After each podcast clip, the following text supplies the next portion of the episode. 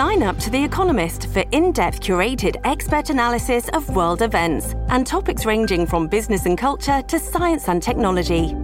You'll get the weekly digital edition, online only articles, curated newsletters on politics, the markets, science, culture, and China, and full access to The Economist Podcast Plus. The Economist is independent journalism for independent thinking. Go to economist.com and get your first month free. Welcome to the New Books Network. Hello, everyone, and welcome to New Books in Anthropology, a podcast channel on the New Books Network. I am Sneha Annavarapu, the host of this channel, and today I have the honor of being in conversation with Dr. Saiba Varma, author of the book The Occupied Clinic Militarism and Care in Kashmir, which was published by Duke University Press in October 2020. Congrats, Saiba, on this beautifully written, moving, and very thoughtful book. And thanks for joining me and us on the podcast today. Thanks so much, Sneha. It's really a pleasure to be here.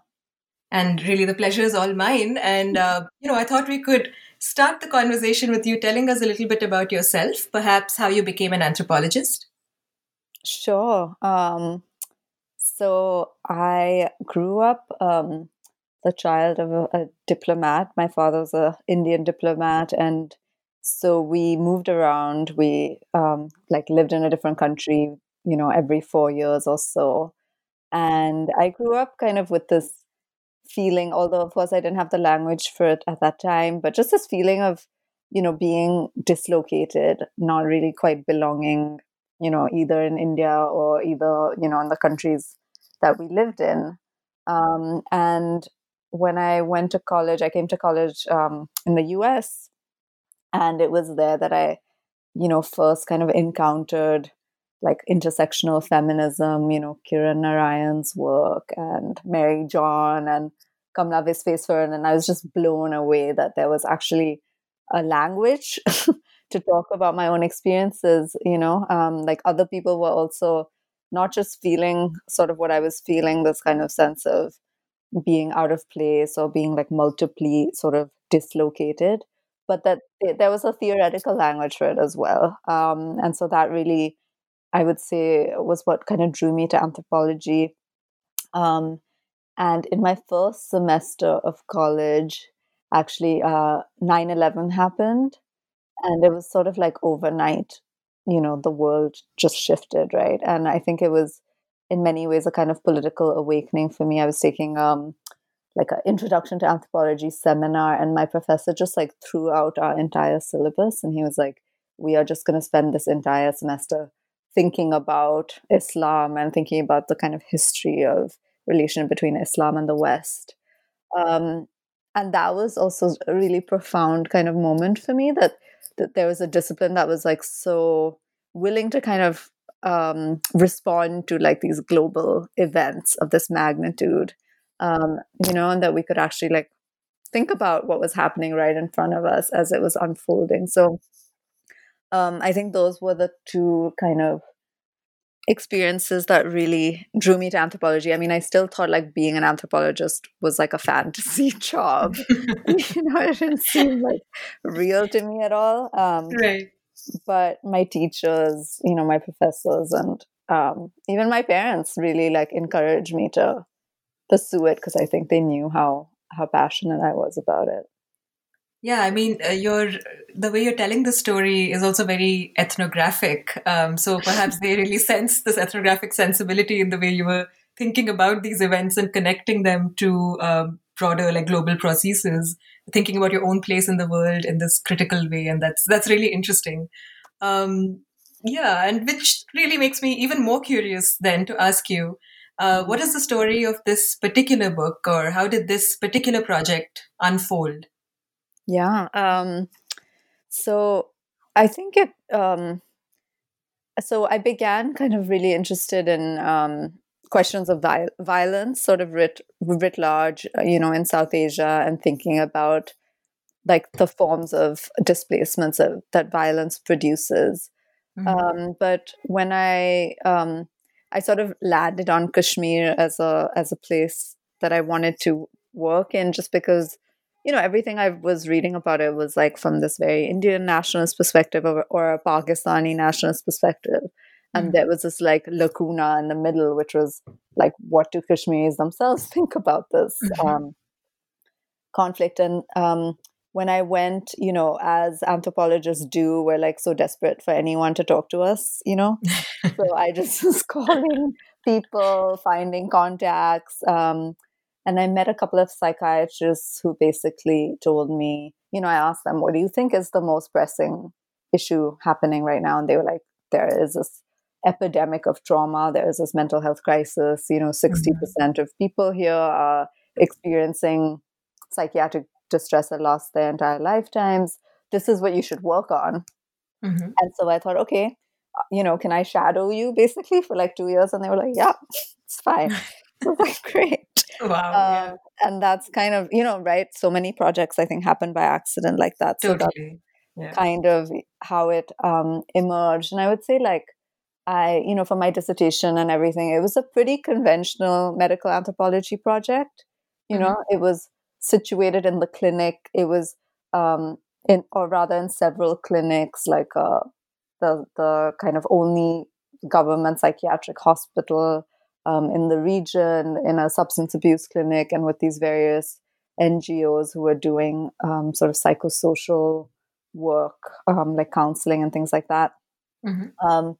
And you know, I was trying to understand like what forms of knowledge are being produced in these settings. Um, how are people reacting to this? These very new forms of care in many cases.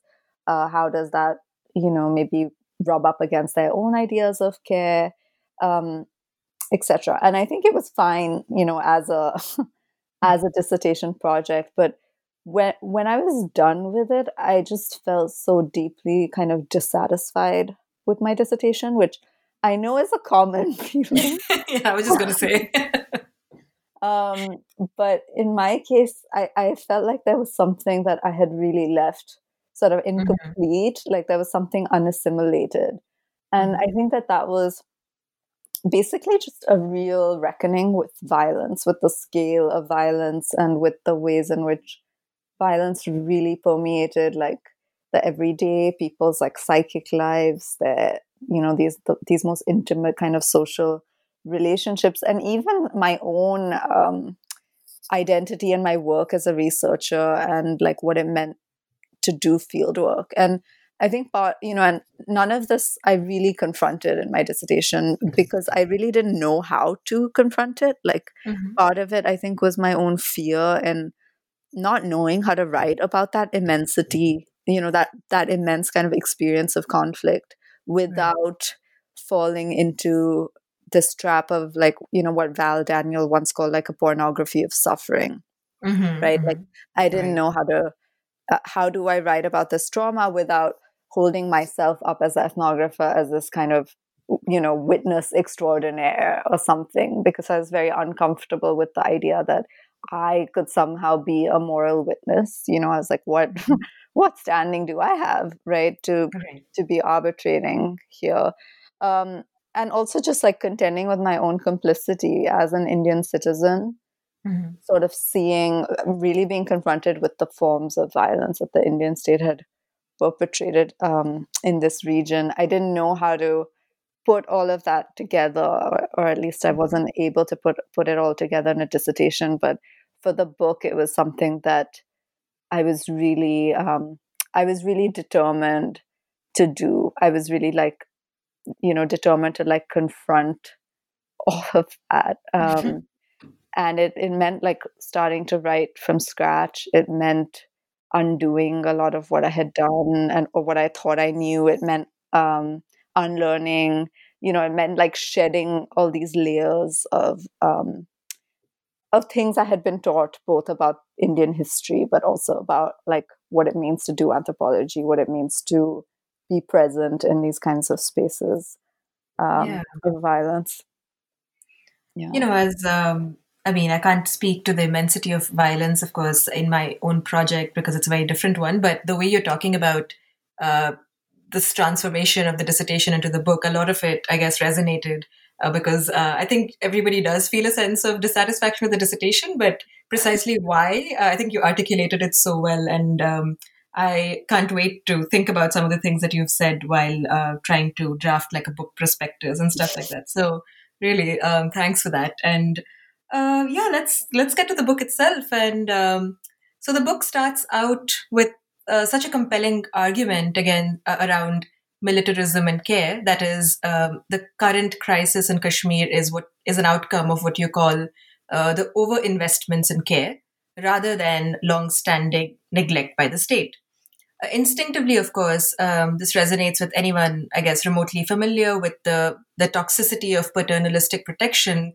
The saying that this is for your own good. Uh, but beyond that, you argue that loving Kashmir, in quotes, is key to understanding how Indian nationalism attains perfectibility. Can you speak a little bit about these long-standing libidinal logics of love? Yeah, sure. So, um, first, I mean, I think I should just say that, you know, it's so difficult to capture the sort of just the affective intensity, right, of this mm-hmm. relationship. I think for, I mean, I think South Asians get it, like, because we've grown up with this. But um, right. for those who are unfamiliar with the with the region, um, just the ferocity, right, of this this kind of like obsessive love and desire yeah. for this place. It's it's really, I think, hard for people to wrap their heads around. I was thinking like, you know, an analogy would be sort of like the American flag or something, right? As this like mm-hmm. sacred symbol that um connotes like right all of this like sort of patriotic energy um and like kneeling in front of it for example is is this like sacrilegious act um, mm-hmm. but you know even in um, in the us you have like progressive or li- liberal people who who are okay with that right they um, right. they understand like the, that impulse and where it comes from whereas in india this love this obsession for kashmir really permeates like all parts of the political spectrum mm-hmm. right it's mm-hmm. like just so pervasive there is no space to sort of critique um, Kashmir's place in the in the kind of Indian um, nation state as well as this kind of imaginary. Yeah. Um, so, in terms of like this idea of over investments, I think what was interesting, I think what is interesting about Kashmir is that it's a bo- it's you know often figured as this borderland. Um, mm-hmm. But whereas other borderlands, like we could think of the northeastern states of India, for example, that usually we think of as spaces of neglect or spaces of abandonment. Mm-hmm. Kashmir is really exceptional, right? In the sense that it's it's about over investments. It's about economic over investments. It's about mm-hmm. humanitarian over investments, but it's also about military um, right. over investments. And um, so, you know, this all kind of has been mixed together, I think, um, in a really sort of shrewd combination, I would say, mm-hmm. um, and one that's not always visible to ordinary Indians, right? So it's very common. I'm sure you, you know you've heard your parents say this as well. Yeah. Uh, but my parents, right, like people, they'll say like, "Oh, you know, we've showered them with them." Yeah. quote yeah. unquote with so much and they're still so ungrateful right that yeah. these demands for political self-determination in a sense are not just illegible, but there's something kind of affectively wrong, right? There's mm-hmm. something kind of morally offensive about them. Yeah. Um, yeah. And the fact, the ways in which the Indian state has sort of mobilized love and violence together is remains like largely, I think, invisible um, mm-hmm. to Indian publics. Um, so I, you know, in kind of thinking about this, um, these relations of love and care, and the way then, of course, they um, they become transformed more more recently in the ways in which the Indian state has is trying to sort of reconfigure itself as a therapeutic actor in the region, as a you know talking about heal the healing touch, right? Talking mm-hmm. about like heart warfare, all of these kinds of things um, become ways of, I would say, not just disguising um, mm-hmm. the violence that has always accompanied them, but even of producing new forms of, of harm, right? Because right, under right. that guise of care, you can actually then start doing more things to people. Um, mm-hmm. You can kind of extend the military apparatus so that civilians become involved, for example, through counterinsurgency and other practices. Mm-hmm. Yeah. Yeah.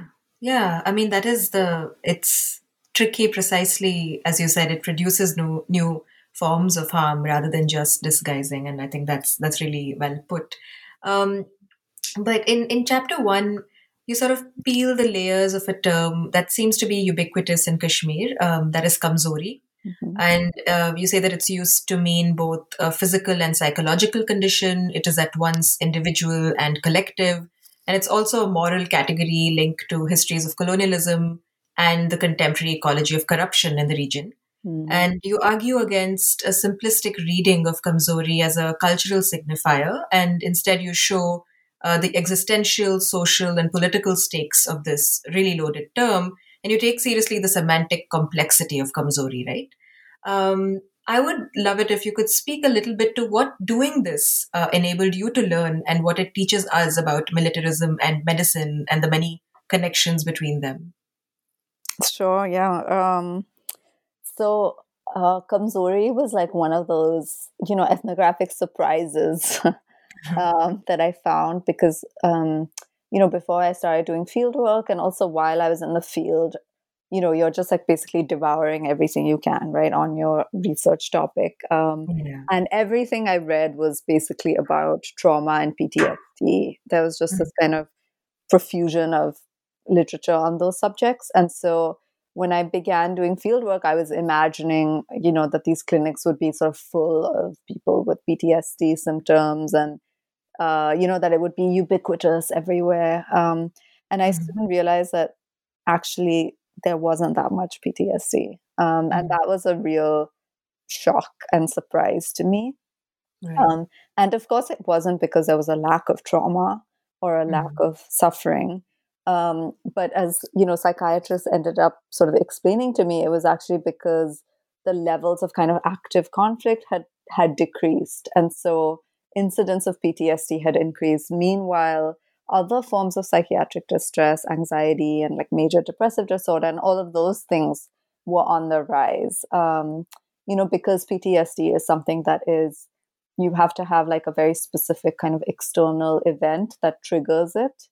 Mm-hmm. Um, it didn't really kind of map onto the kind of violence that was happening anymore in Kashmir. It was much more, you know, the violence had become much more dispersed it was the slower kind of erosion of everyday life, the sense of uncertainty, the sense of uh, lack of like futurity, those kinds of things. Um, mm-hmm. And so once I realized, okay, PTSD is not the object, you know, which again, this is like a pretty common experience. I think a lot of anthropologists have. Like, I'm thinking about Lawrence Cohen, you know, in aging in India in the beginning, yeah. he talks about he's looking for Right. He's looking for senility and he's like chasing down old ladies down alleyways. I think he describes it until he realizes that's an insane thing to do. you know? Um, so it's kind of like a similar experience, you know, mm-hmm. chasing PTSD and realizing, um, okay, hold on, that's not actually the thing. Um, and so then I actually started paying attention to what people were bringing to right. the clinic, like what complaints and that's when I sort of landed on Kamzori and finding um, that Kamzori was actually the ubiquitous thing that almost every patient uh, who was coming to seek care was, you know, expressing um, mm-hmm. that they were this feeling of kind of chronic fatigue, this uh, like physical debility, but it was also more than that. You know, it was also a feeling of um, kind of social debility or moral debility, um, feeling like you were really not the same as you had been earlier mm-hmm. that there was um this like eroding sense of of of yourself of your like just your presence as a human being you know in its like spiritual moral um affective all of those dimensions mm-hmm. um and i was really interested that you know even when people were getting treated for kamzori or for other psychiatric like just forms of distress but they would kind of insist on that Kamzori was still there. It wasn't something yeah. they were like willing to let go. Um, and that mm-hmm. also really fascinated me is that why are people kind of insisting on mm-hmm. Kamzori? Um, and I don't know if you've read um, this piece by Fanon. It's uh, where he's talking about the North African syndrome.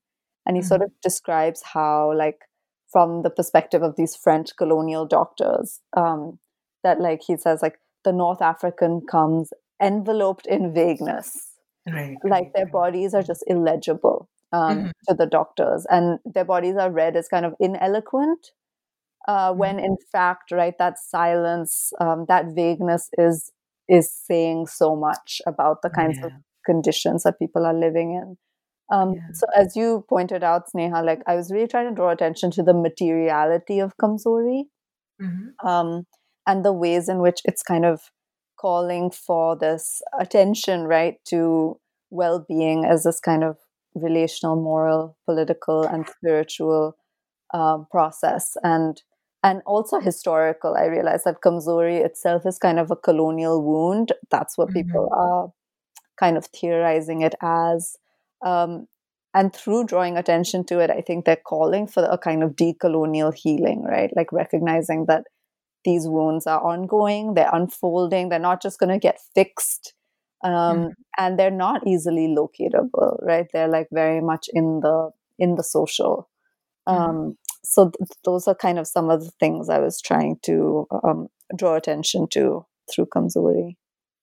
Yeah, and you know, uh, on that note, the other term that I guess one often associates with Kashmir is the term disturbance, right? And in chapter two, you address rather directly this idea of disturbance, and um, you f- first you show how in mainstream public culture, Kashmir has become sort of synonymous as a disturbed place, and uh, this this invocation of Kashmir as being disturbed uh, justifies and reproduces military repression in many ways.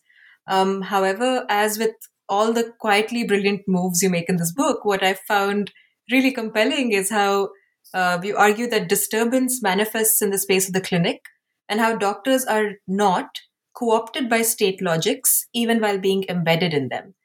Could you walk us through how this idea of disturbance shapes interactions at the clinic and how it presents opportunities for the disruption of militarism itself? Yeah, sure. So, um, you know, uh, so of course, this um, this idea of disturbance. Um, I mean, I'm thinking of it, you know, in in the context of sort of uh, the Indian, like Indian state occupation, in which um, Kashmir, you know, in 1990 is declared officially, like legally and militarily declared a disturbed area. And Mhm. along with a number of emergency laws that are instituted, right, is basically put under martial law, uh, where it kind of remains until today, right? So um, these these laws, these kind of anti-disturbance laws, if you like, uh, which are meant to be temporary, become part of a, a kind of permanent infrastructure, um, this permanent kind of emergency infrastructure um, in Kashmir. And um, what I found uh, that was interesting about disturbance was that people were, of course, using it to talk about all kinds of extrajudicial violence that had happened, right? That these emergency laws, for example, give cover to security forces to shoot on sight, right? To do preventative detentions, to do all kinds of really aggressive military occupation um, operations, and they are protected, right, from from prosecution, um, even when these kind of egregious human rights violations occur, which we know they have uh, occurred sys- systematically um, in the region. And so people were using, kind of questioning, of course, what is this technology of disturbance and what was it doing? Uh, but what I realized was kind of interesting was that the sense of impunity that had come about as a result of disturbance. It Mhm. was no longer just the state that was acting with impunity, or it was no longer just the military or soldiers, but people were kind of theorizing the way that disturbance had like sort of infiltrated the social. Mhm. Um, it had kind of unleashed this ethical havoc, um, you know, in Mhm. everyday life where everyone was behaving as if they had impunity, right? So there was a sense of kind of widespread um, corruption, uh, these senses of like interpersonal mistrust, um, right? All of which kind of permeated into the clinic and into medicine as well, um, where doctors were extremely scared of patients. Um, like I think that there's a moment in the book where I describe how um, doc- doctors were describing patients as basically have like that they had taken on the spirit of rebelliousness that had Mhm. come you know, with with occupation and with the kind of overturning of like the social world essentially uh, yeah. where patients could you know if they didn't if a procedure for example didn't go well patients would attack doctors right or their kin would attack doctors um,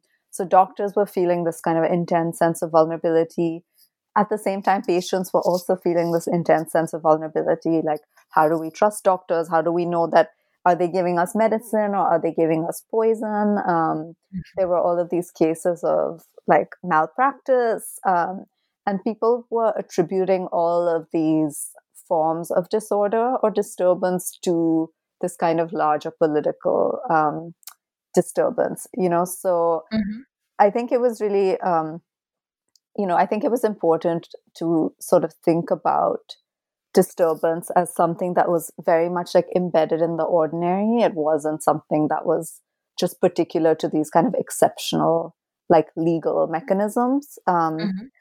You know, like Lauren Berlant has this, I think, very useful distinction between trauma as an event and you know mm-hmm. what she calls ordinary disturbances things that like spread throughout the life world um, yeah. in everyday practices like embodiment you know in dreams um, in social relations and so she you know she says she kind of calls on trauma theorists to like think about not just specific events but also atmospheres and mm-hmm. environments mm-hmm. Um, and i think this is really what people were trying to say both through the idea of kamzori as well as the idea of disturbance that this is sort of it's like infused you know into right. our everyday lives yeah it's in the air in exactly. a way exactly yeah yeah. Um, uh, in in uh, what I really also was um, struck by is uh, what you say in chapter 4 mm-hmm. about um,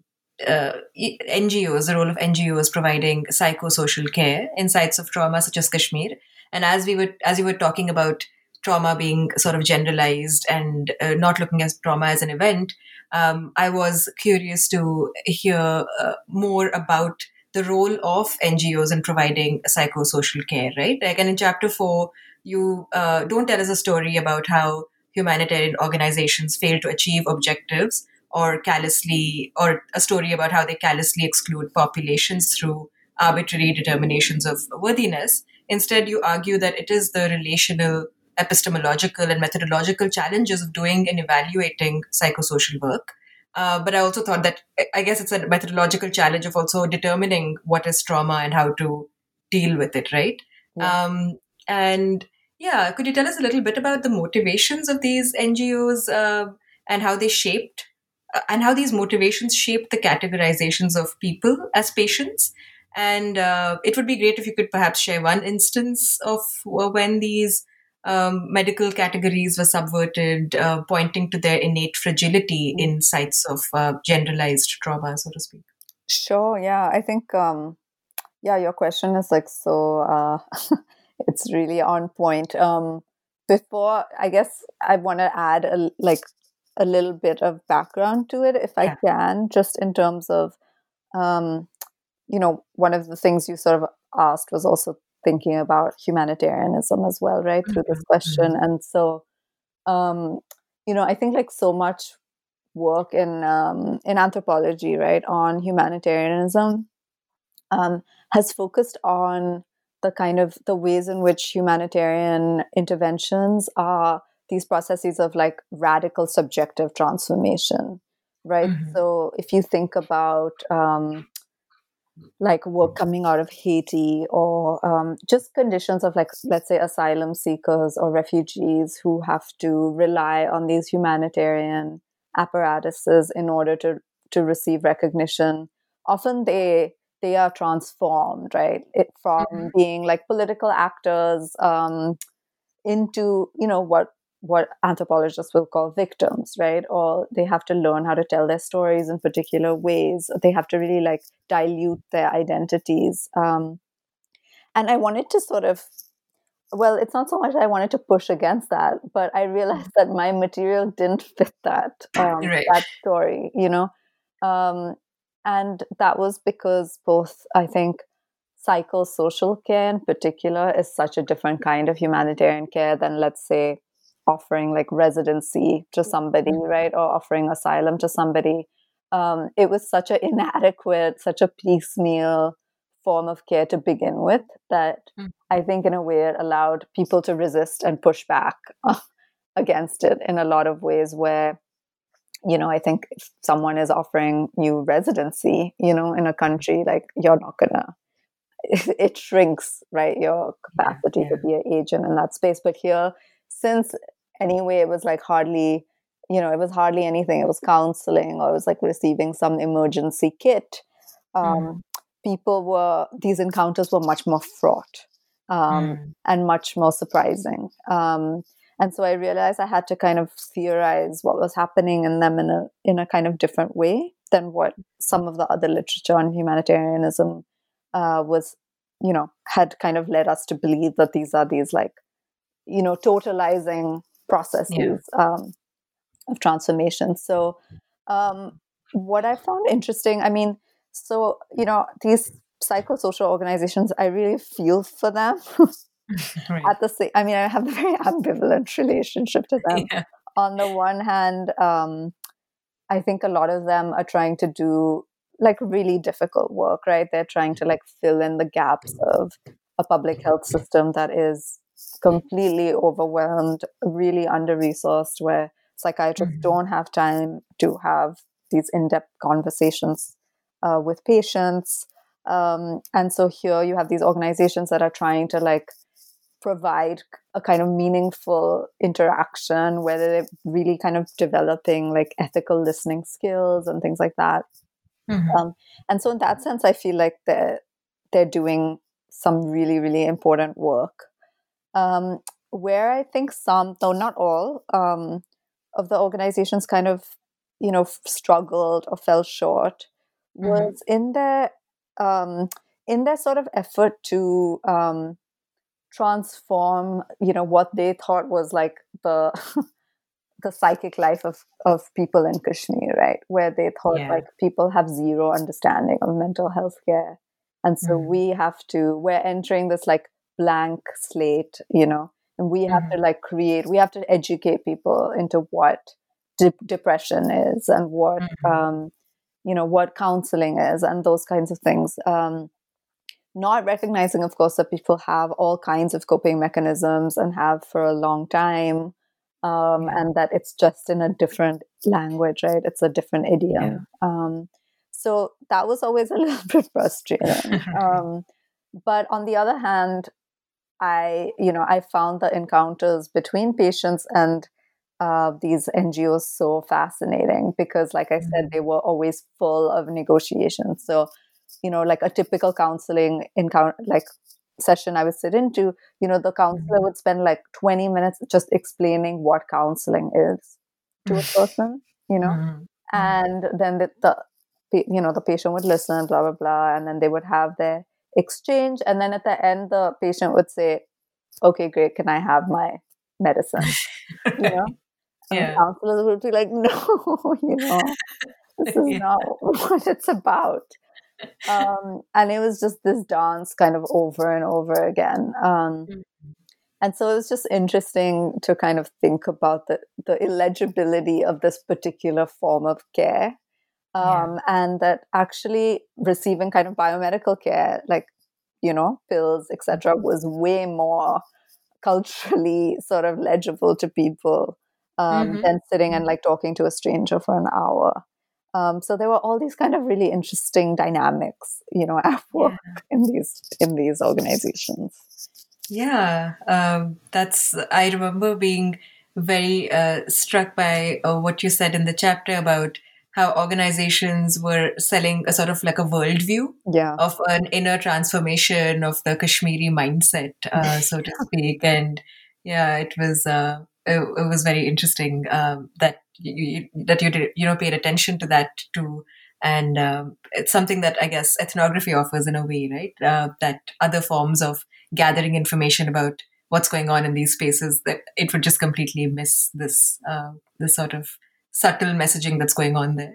exactly Um, and i think what was comical was its its sort of failure to actually Right. produce that um, transformation in a lot of cases you know uh, but just because I think had they been offering something really you know something that people really wanted i think people would have played along with the script uh, yeah. but because it was you know there wasn't really any um yeah the gift wasn't that appealing you know the effort at subjective transformation i think really they really struggled at that mm-hmm. mm.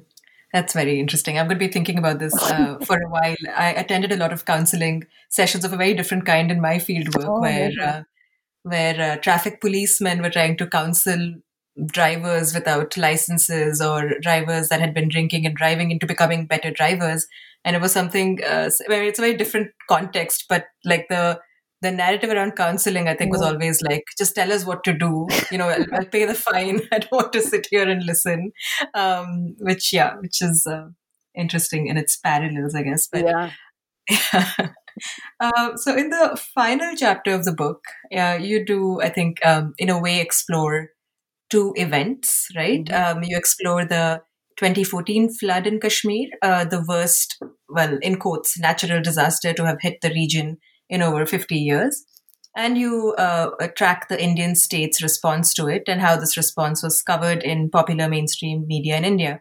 Um, in a sense, we go back to what the book started out with, mm. broadly speaking, um, this desire for a rosy imaginary of civilians and military uh, cooperating with each other and trusting each other. And you argue that the most acceptable form of Indian Kashmiri relationality is the latter's complete deference, that militarized care is not altruistic, but actually very deeply conditional.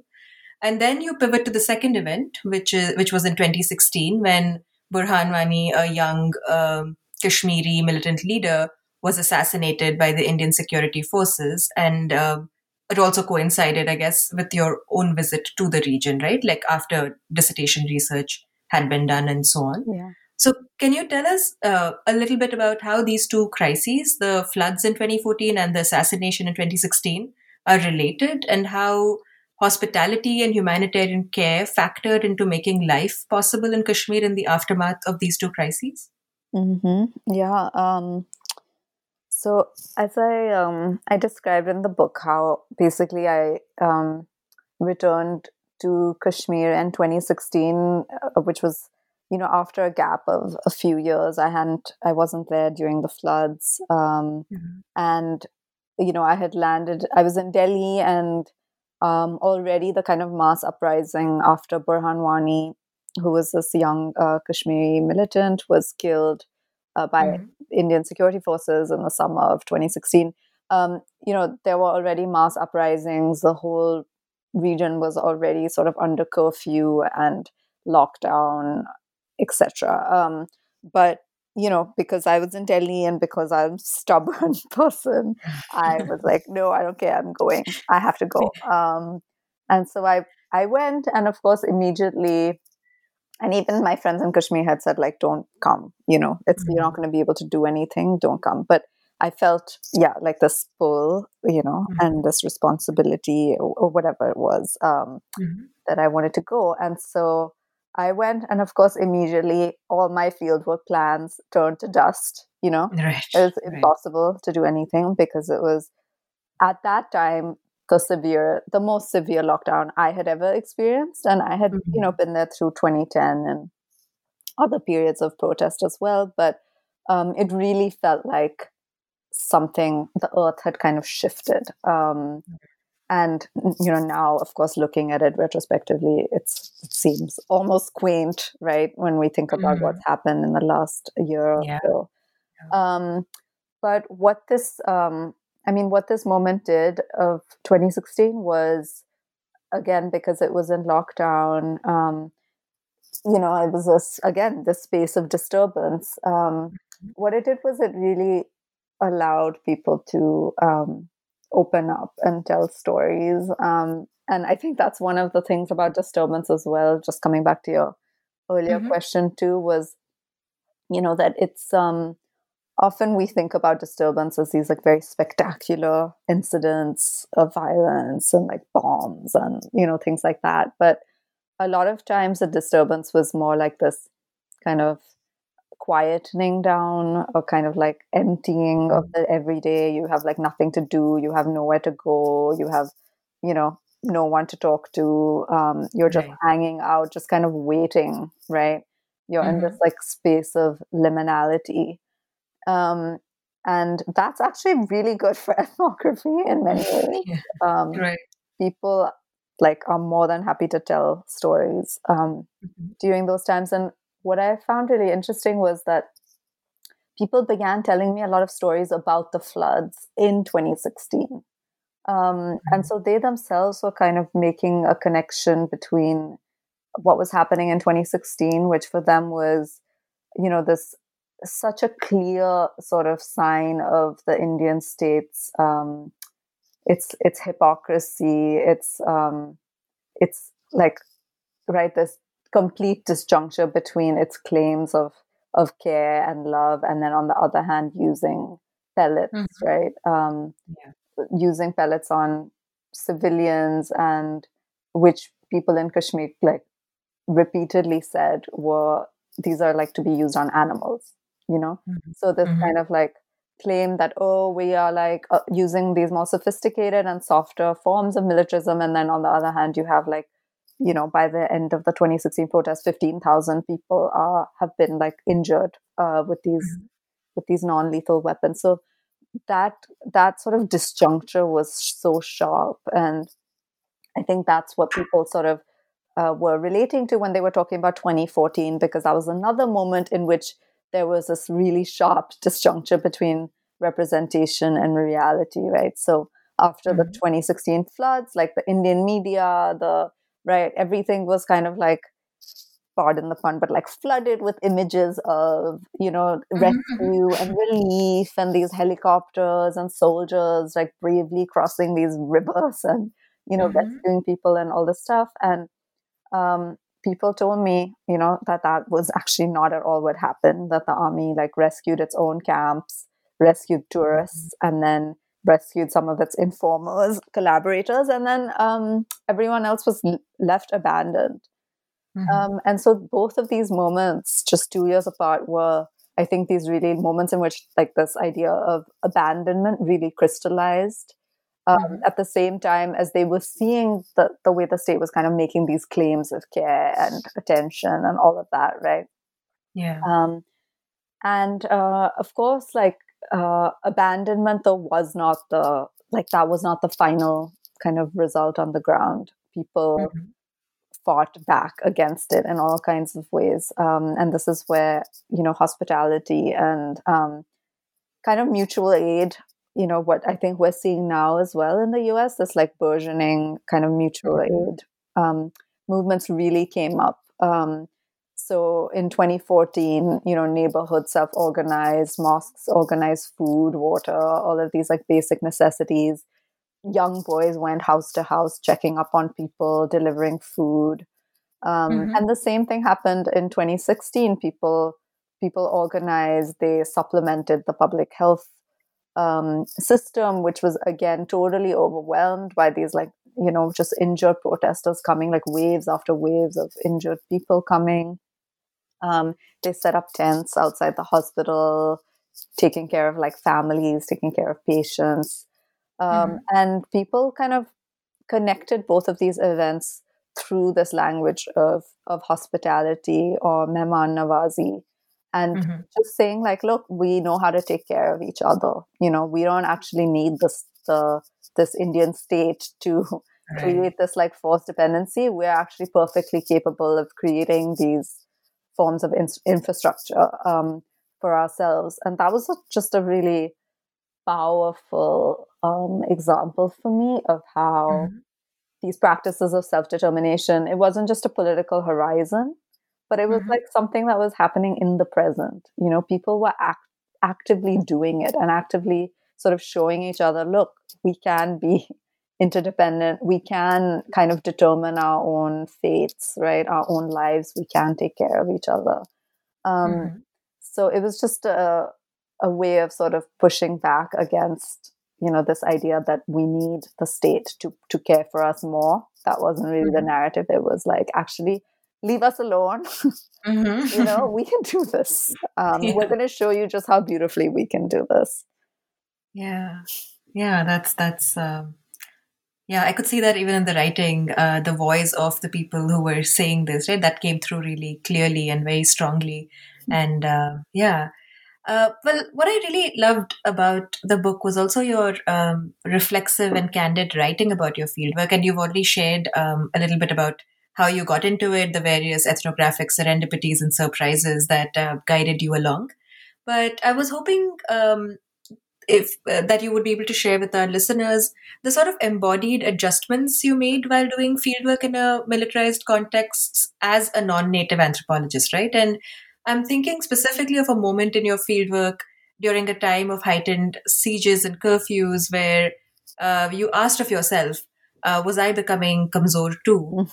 and uh, I thought that was like such a, I mean, I remember marking it over and over again. Um, and I guess in the context of our conversations until now, I'm uh, curious about the learning curve um, in a setting where, uh, as you yourself candidly put forth in the book, the very point of writing a dissertation sometimes seems futile. Yeah. Um, yeah, I think um, you know, uh, this is sort of like what I was um, gesturing to earlier as well, um, in terms of, you know, not really being able to grapple with what the effects of doing this work were on myself mm-hmm. while I was going through it. I think I was performing the role of the ethnographer. Um, and feeling like yes i have mastery over this material and of course i can objectively describe these processes that are going in not that i believe in objectively but you know that i could be mm-hmm. somehow standing outside of them and i could you know describe them in a reflexive way but still you know still be able to kind of comment on them as something external um, mm-hmm. to myself as well as ethnography and um, i think by the time i started writing the book i was finally ready to acknowledge some of the ways in which um, militarism and violence had seeped into me, you know, mm-hmm. and had seeped mm-hmm. into my field work. There were all of these silences, there were all of these gaps in my field notes, um, mm-hmm. things that I was really ashamed of. Um, you know, so for example, at the beginning of my field work, you know, I would really like resist this idea of um, you know there would be there would be a curfew or something but it wouldn't be such a strict curfew and so mm-hmm. i would have this like kind of sense of bravado and i'd be like of course i'm going to go to the clinic you mm-hmm. know i'm going to make use of this day and i'm going to i'm still going to be productive um, right. even though everyone else is telling me to stay at home and everyone else is perfectly okay staying home um, yeah. and i would really push against that you know mm-hmm. um, and i realized that that was partly like an inability to truly contend with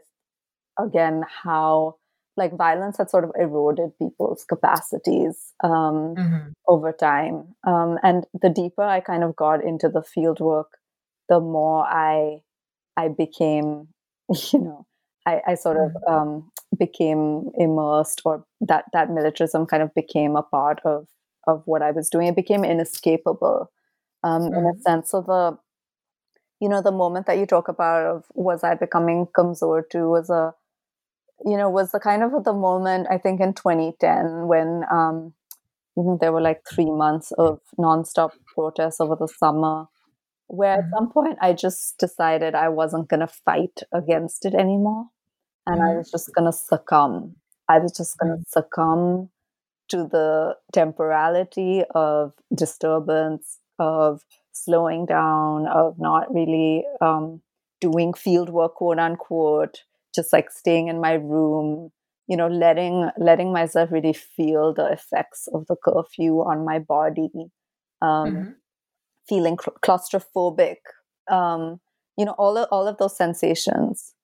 Yeah. Uh, I really like let myself kind of go through that, and mm-hmm. I think that was so important. Um, later on i realized that this was you know of course i had been like drawing a lot on like feminist ethnography and stuff my whole you know my, my whole graduate career and things like that but um you know later much later i read um Jeanne Favret-Saada's book on witchcraft. I don't know if you've read it, Mhm. but um, it's really wonderful. And she has this concept called being caught, like being affected.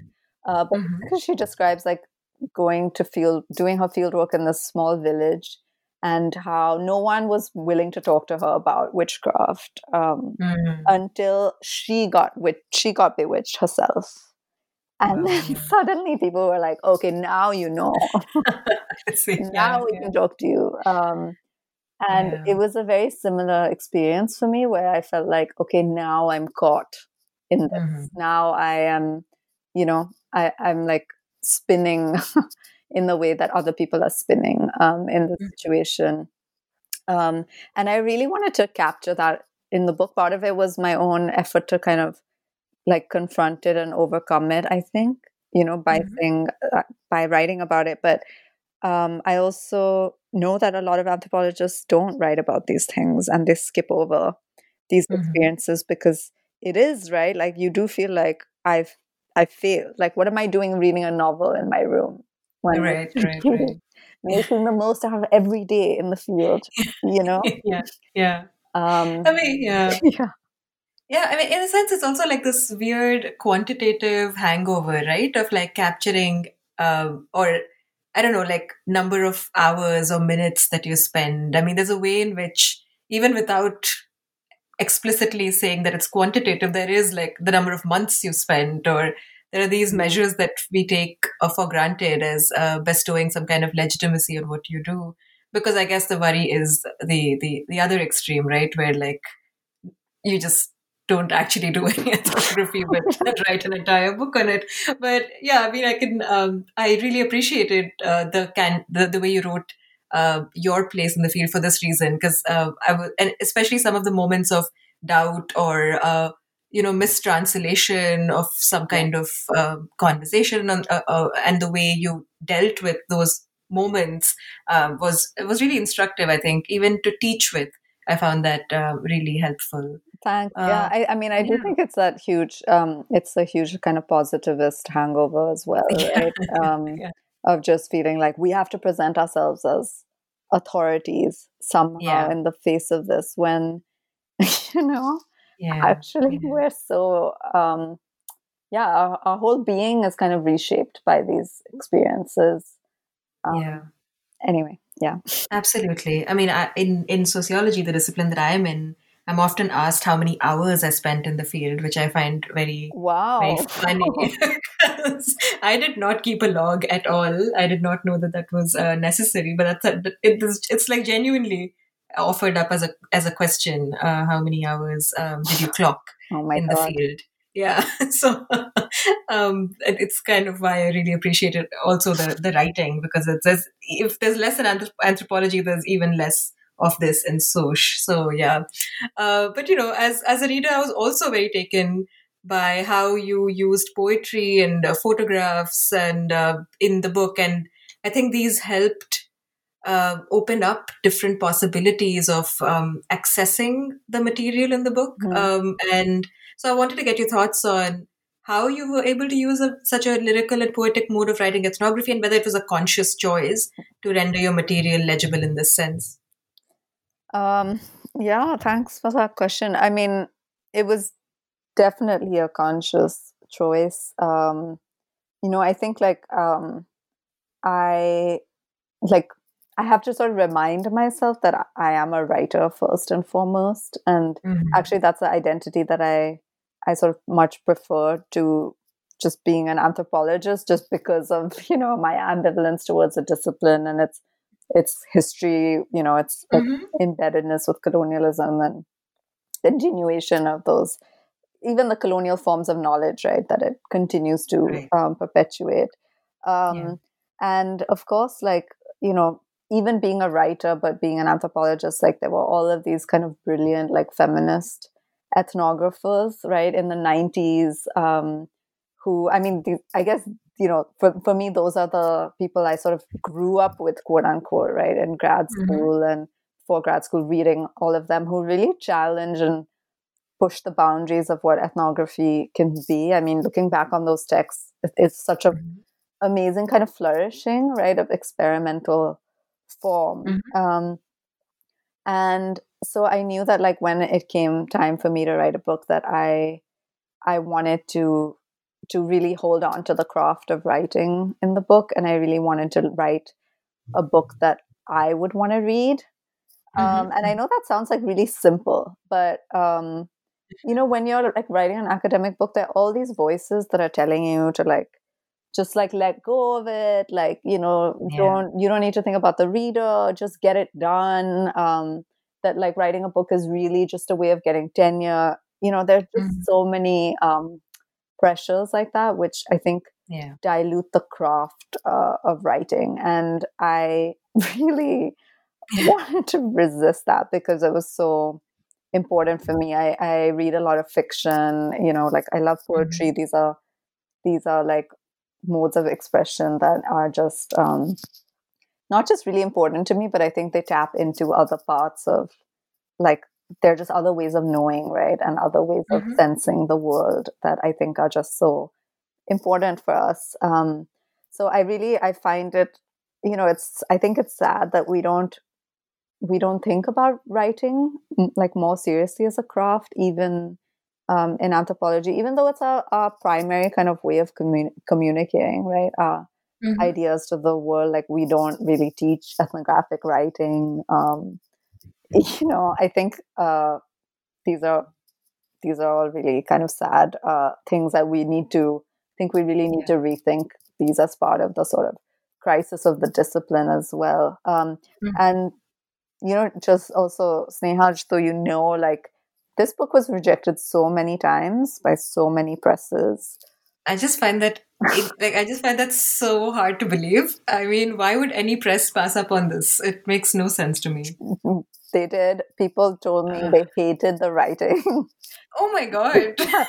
they they hated the style. They hated the. I mean, they wanted it to be much more like you know theory, capital T. Um, yeah, yeah. And you know, I think like there's a, still this kind of misrecognition, right? That ethnography yeah. is not theory. Um, right. That writing yeah. clearly is is easy, but actually mm-hmm. it's so difficult. You know, yeah. um, I really was very conscious of every decision of uh, what kind of theory do I want in the book and what kind of theory do I want in the footnotes. Like you probably noticed that a lot of the yeah. theory is footnoted, and yeah. that's deliberate because I wanted to maintain the readability. I wanted to maintain like the sense of lyricism that yeah. you know I found in everyday life um, mm-hmm. in Kashmir. I didn't want academic knowledge to be the only kind of um, knowledge that was that was being presented. Um, so I sort of really um, I really like deliberated over those those choices and you know I want people to know that you can you should yeah. think about all of those those are all conscious choices right that we make as writers and we can i think those are ethical and also political decisions yeah. um, that we should consider so yeah and moving away from i guess this uh, con- compulsiveness mm-hmm. of uh, moving forward with one's career alone but like you know also like doing something that you've spent so much time thinking about like writing it up in a manner that that is satisfying to you is, I think, really, really important. I'm still very surprised that um, presses would reject something like this because honestly, it's, uh, yeah, it's. I guess it's fine to say this, but like few books uh, are, I think, read cover to cover by me, and uh, this was certainly one of uh, them. And I finished it so quickly, precisely because I was. It was every chapter was just so engaging and i and i really couldn't put it down which is i think very high praise for an academic book so you know uh, well as they say their loss but no oh, yeah thanks yeah. for saying that i mean that means a that means a lot because you do have to um you have to trust your voice you know um yeah. which is not it's not easy in this business to do yeah, that um, absolutely um, so I mean, that's that's I'm sure a lot of our listeners who are also uh, writing and I'm sure struggling with writing, especially this year, will uh, will be really glad to hear that, and it's a it's a good reminder. Um, and yeah, I guess my final question to you, I've taken up a lot of your time, but I would really love to know what you're working on right now and what we can hope to see from you in the near future. Sure. Um, so I my you know, my projects are sort of, I guess, like everyone else's in this kind of weird suspension, you know, state of suspension yeah. where um, I'm working through some some material like from 2016 around the pellet stuff, um, mm-hmm. things like that. What I really want to work on next, you know, whenever I get to go to Kashmir next, which I hope is is soon, maybe next year, um, is to really talk, like work on um, documenting kitchen gardens. Um, mm-hmm. For women, like a lot of women have kitchen gardens. They grow like vegetables and you know things for the family, but also those become really important during times of strike and and curfew. They feed mm-hmm. neighborhoods. They you know feed like entire communities. Um, mm-hmm. And so I really want to document just that kind of the practice of gardening and sort of you know not just um, survival, right? These are not just survival practices, but they're actually like yeah. nourishing, nurturing mm-hmm. life. Yeah. Um, they're like ways that people are thriving in these yeah. Conditions. So that's what I'm hoping to do next. And even just thinking about it makes me happy. yeah, know, I know it.